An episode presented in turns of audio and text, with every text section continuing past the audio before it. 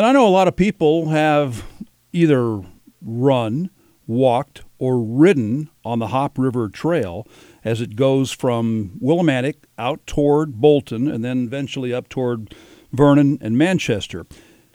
And while you may not notice it when you drive over it after you've gotten on 384 from Route 6 or Route 44, there's a big tunnel there. The trains used to go through that tunnel. And people who use that tunnel have complained that there's been collisions in there. People just can't see what's going on inside the tunnel. Well, a couple of UConn students have been involved in a project to get lights inside that tunnel. And one of them joins me today, Sumit Kadian from East Lyme. He's been working with Robert Avena to get lights in that tunnel. So Sumit joins me this morning. Sumit, good morning. Thanks for stopping in this morning. And tell me how this whole project came about. What was your first indication that there was a problem at Bolton Notch? Of course, and thank you so much for having me, Wayne. It's a pleasure to be on. Hello, everybody. My name is Sumit Kadian, and I first got involved in this project through a course at UConn 2 years ago when I was a freshman. So I'm not going to be a rising senior at UConn, but 2 years ago I took a course called Anthropology 3340E, which is like a culture and conservation course. And while that course has a traditional coursework in the classroom setting, an additional component is a service learning component where students are encouraged to go in the community and pursue a project. And the project that was made available to us, one of the many projects that students could choose from, was lighting this tunnel and creating a feasibility study. And that's sort of how I got involved with Rob. He's a mechanical engineer at UConn. Although I'm a molecular and cell biology major, I found great connections to this project and preventative healthcare and staying active while doing so in a safe way. And so that's sort of how I got involved. And Sumit, talk about what the problem is there, why this project that you've been involved with was necessary. Of course. So I think that to explain the problem best, one actually has to go to the tunnel. But to give a brief overview, the Bolton Tunnel, which like Wayne mentioned, is a tunnel where trains used to go through, is an 800-foot-long tunnel that's 30 feet tall. It's completely dark. It has sharp rock crevices on each side of the walking pathway, and bikers also go through this tunnel. On cloudy days, the problem is magnified, where you can clearly see how dark the tunnel actually is. And it's very dangerous if you have kids playing inside or walkers and a bike zooms by.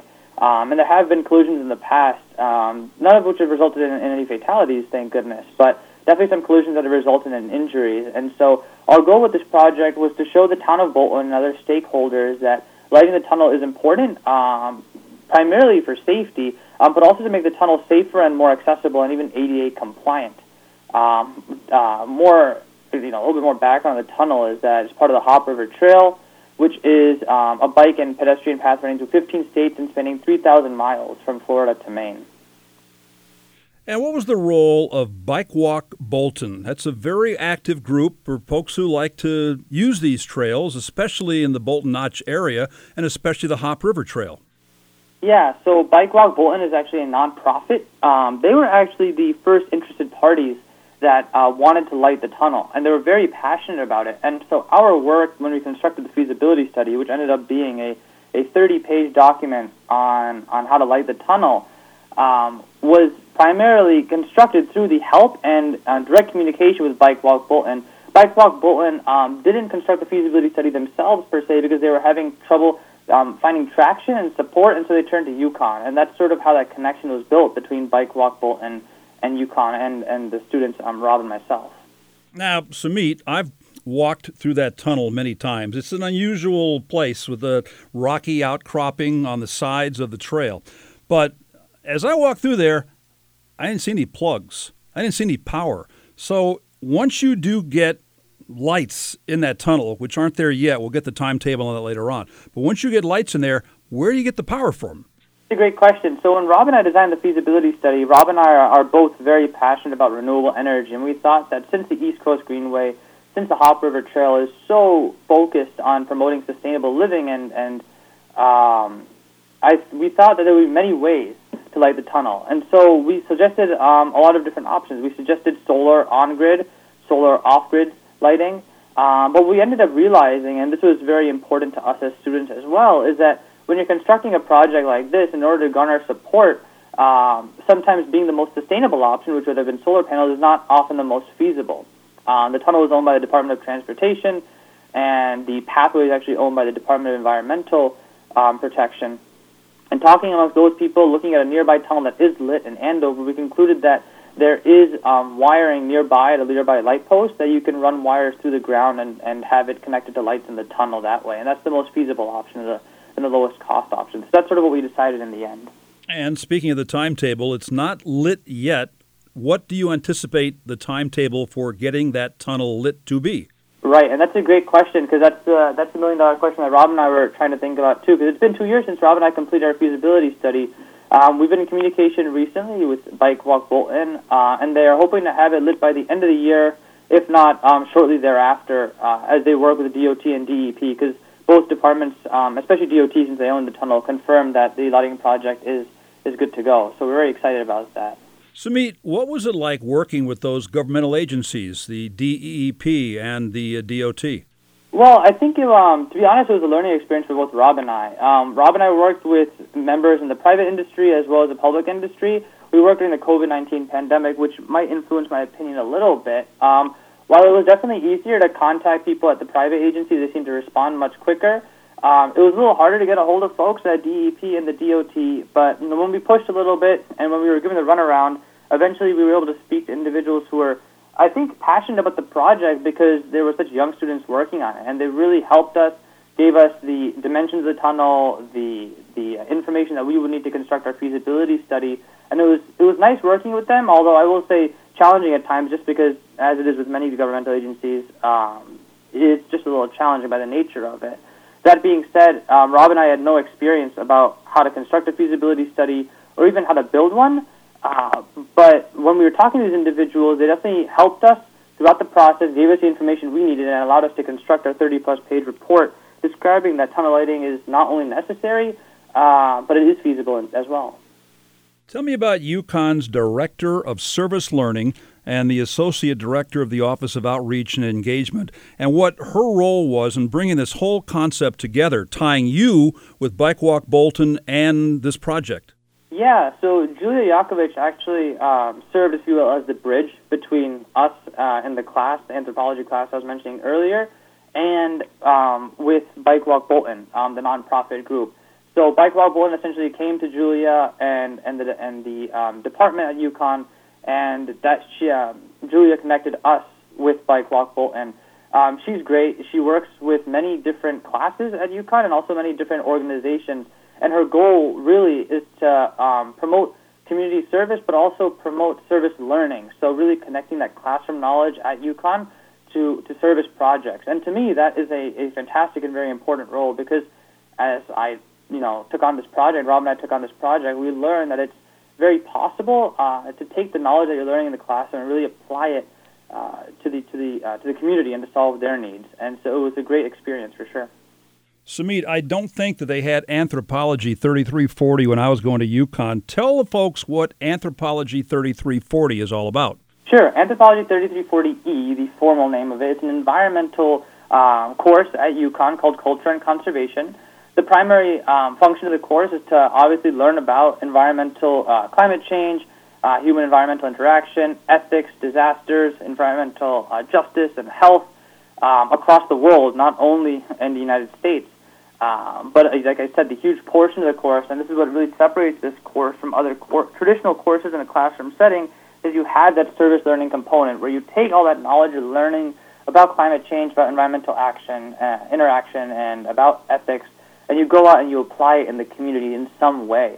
Some students chose to, I know that some students in the course, for example, have chosen to build sustainable websites to teach others about climate change. I know as a part of the course when I was in another project that all the students did was middle schoolers came up and we gave a lesson. Rob and I gave our lesson on how the life of a water bottle, basically, how a water bottle, the process that it takes to build one and where it goes after it's recycled and things like that.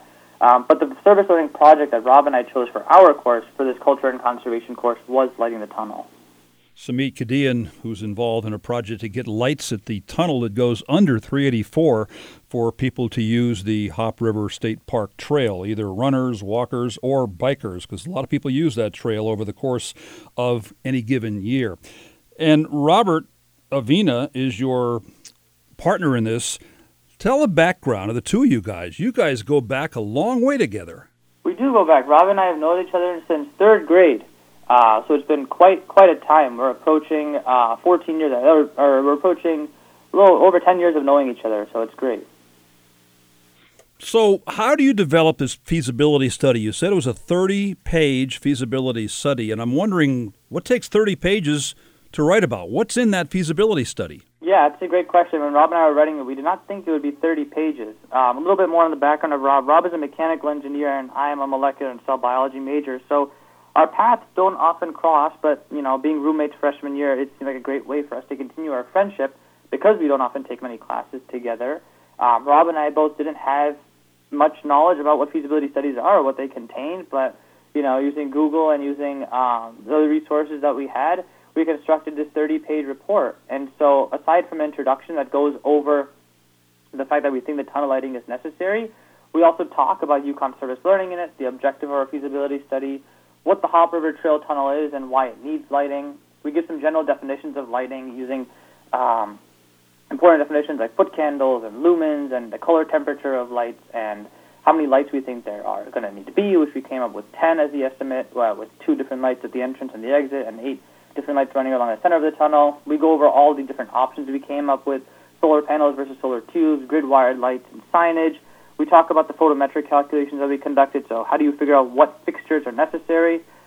We talked about the technical feasibility of the project, so looking at the Department of Transportation scoping efforts in the area. We talk about universal maintenance of the lights and other considerations. We then proceeded probably one of the most important portions of this study, which was costs. We talked about costs and funding. And in addition to that, we talked about future possibilities. So talking to a licensed engineer, getting DOT approval, UConn service learning, and detailed photometric calculations, and Eversource. And finally, we gave our concluding remarks and then talked about the contact information for individuals that we wanted to talk about. All right, Sumit, bottom line, what's this going to cost and who picks up the tab? That's a great question. I think Bike Walk Bolton's still trying to figure that out because, like I mentioned, there's 2 governmental agencies that own the trail.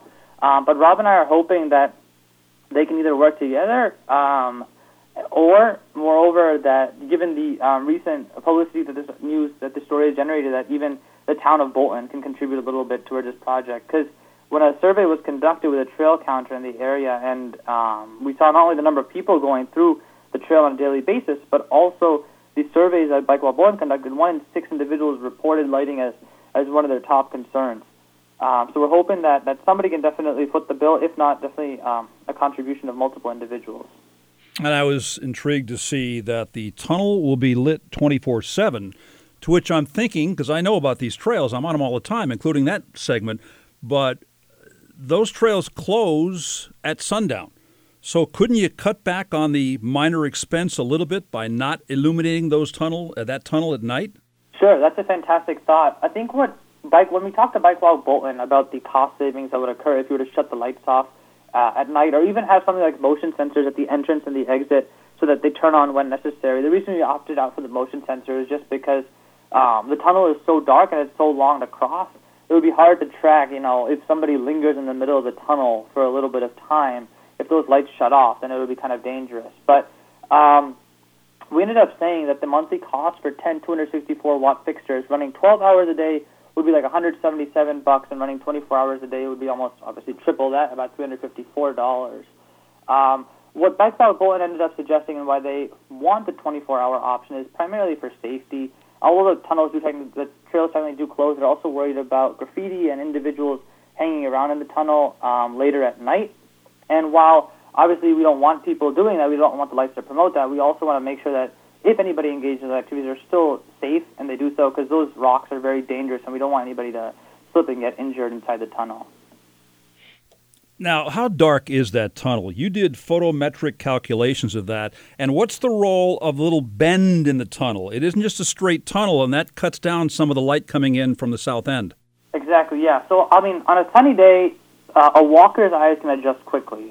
However, I will say that on a cloudy day, it's very hard for walker's eyes to adjust, and forget about bikers. On a sunny day for bikers, they usually have to take off their sunglasses if they're wearing any because they go so fast, it really gives them time to visualize what's inside the tunnel, the people walking through it. And I took pictures of runners walking in, and As soon as they clear that bend, so about 3 or 4 seconds after entering that tunnel, you basically lose sight of them if you're standing outside the tunnel. To give you a sense of how powerful these lights are, the most powerful household light somebody can usually purchase is about 1,600 lumens. It's like traditionally it would be a 100-watt bulb. LEDs, traditionally less wattage, but 1,600 lumens basically is an idea.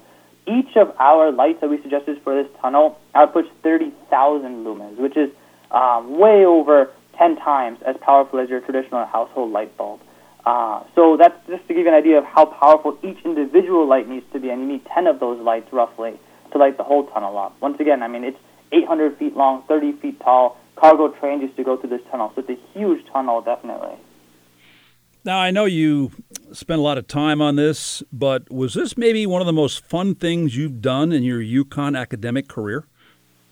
Yeah, it definitely was one of the greatest things I've done in my UConn career, for sure. I've been involved at UConn through many projects and initiatives and many different clubs and organizations. But what I will say is that one of the most rewarding experiences is being able to give back to your community in some way. And this project allowed me to look at not only what the community's needs were, but also address them in a tangible method. Rob and I really thought that after the COVID-19 pandemic hit that we would be at a standstill. But rather, that just incentivized us more and made us really think about unique ways. And we pitched this feasibility study virtually to a lot of stakeholders at the town of Bolton, at the DOT, DEEP, and other interested community members. And it was great working with all these partners, learning so much about not only lighting and engineering and feasibility studies, but also how to get tangible action done in the community, which is quite difficult at times. But most importantly, building those connections was also great. Because molecular and cell biology majors, often many people don't think of that and a feasibility study coming together. But because I was so passionate about preventative health care and because it connected so well to my goals as well in unique ways, it was a wonderful project and one that I really enjoyed participating in. Sumit, this is obviously a great resume builder. What do you see yourself doing 5 or 10 years down the road? That's a great question, Wayne. I'm interested in pursuing medical school. I'm actually applying right now. And in terms of a specialty, I'm not too sure yet, but becoming a physician is my long-term goal. As for Rob, I know that Rob is very interested in mechanical engineering, and his goal is to pursue something, obviously, in the mechanical engineering realm after school, if not go to grad school. Well, the project obviously is something close to my heart because I know that tunnel well, I know the trail well, and I appreciate the job that you've done. The lights aren't in yet, but they will be soon to light up that dark tunnel that goes under 384 in Bolton Notch. Sumit, great job. Thanks for joining me this morning. Thank you so much, Wayne. Take care. Have a great day.